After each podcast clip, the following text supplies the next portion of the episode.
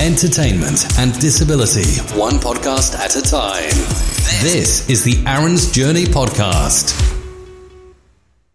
I am a miracle, or at least that is what they tell me. But I see myself as an ordinary guy with some problems. My name is Aaron Kalinowski, and I am 24 years old. I was born on November 27th, 1985. But the thing is, I wasn't supposed to be born until March of 1996. I was born three and a half months early. When my mom went to the hospital, no one believed that she was in labor, so they didn't try to stop it. But she was. A short time after she arrived, they had to rush her into the operating room and deliver me. I was tiny. I only weighed 899 grams and was just about 12 inches long. My mom says my eyes were sealed shut like a kitten's and my skin was transparent. I didn't even have eyelashes yet. The doctors told my mom and dad that I probably wouldn't survive, my chances were small, and they couldn't give them a percentage. They didn't know I was such a fighter. I spent three months in the hospital and had a lot of problems. I had surgery on my heart, my eyes, my hernias, my esophagus. I had blood in my brain, and I couldn't breathe or eat on my own. I was hooked up to all kinds of machines to help me breathe and feed me, and make sure my heart was beating. I was given a lot of medicine too. But then one day, I was well enough to go home. I was still on machines that kept track of my breathing, and I had oxygen. But I went home. They told my mom and dad that I would not walk or talk or do much of anything. They said I would need a feeding tube for the rest of my life. I guess they didn't just know me well because they were wrong about me. I spent the first seven years of my life in and out of hospital. I had pneumonia all the time and I needed more surgeries. I had surgery on my legs and my esophagus again, but it was the pneumonias that were the problem. There were so many times when they thought I would die and that last time when I was seven years old, they were telling my mom to make sure everyone came in to see me because I was not going to recover this time. But I did. Another miracle, they say. The biggest miracle is that after that pneumonia, I never got it again. Ever. No one knows why I stopped getting it. It's kind of like the seizures I used to get. I had hundreds a day. My whole body would get slammed into the ground face first. I had concussions a lot and had to be on a lot of medicine to try to control them. They told my mom and dad that it was just the beginning and that as I get older, I would have more types of seizures and have them more often. But then one day, I got a really high fever and after that, I never had another seizure again. They weaned me off my medicines and I still never had another seizure. No one knows how it happened, but they're using the word again, miracle. It was another miracle miracle. Anyway, I was so sick for the first seven years of my life that I didn't have a lot of time or energy to learn the things that other kids do. I didn't learn to talk till I was age five. I didn't walk without a walker till I was age six or seven. And I was around three years old when I learned how to eat real food and not use a feeding tube. After that, things were pretty good for a while. I still got sick a lot and missed a lot of school and had a lot of breathing treatments and medicine take, but I was doing good. The older I get, the better my lungs are getting. I hardly ever get sick like that anymore, but when I do, it gets really bad and I miss a lot of school because of it. But now that I am getting older and bigger, my legs are getting worse and my back is getting worse. They had to do surgery on my legs again a few years ago and I was in bed for a few months. It sucked because it was summertime and I missed my whole summer vacation. I use a wheelchair a lot now and I a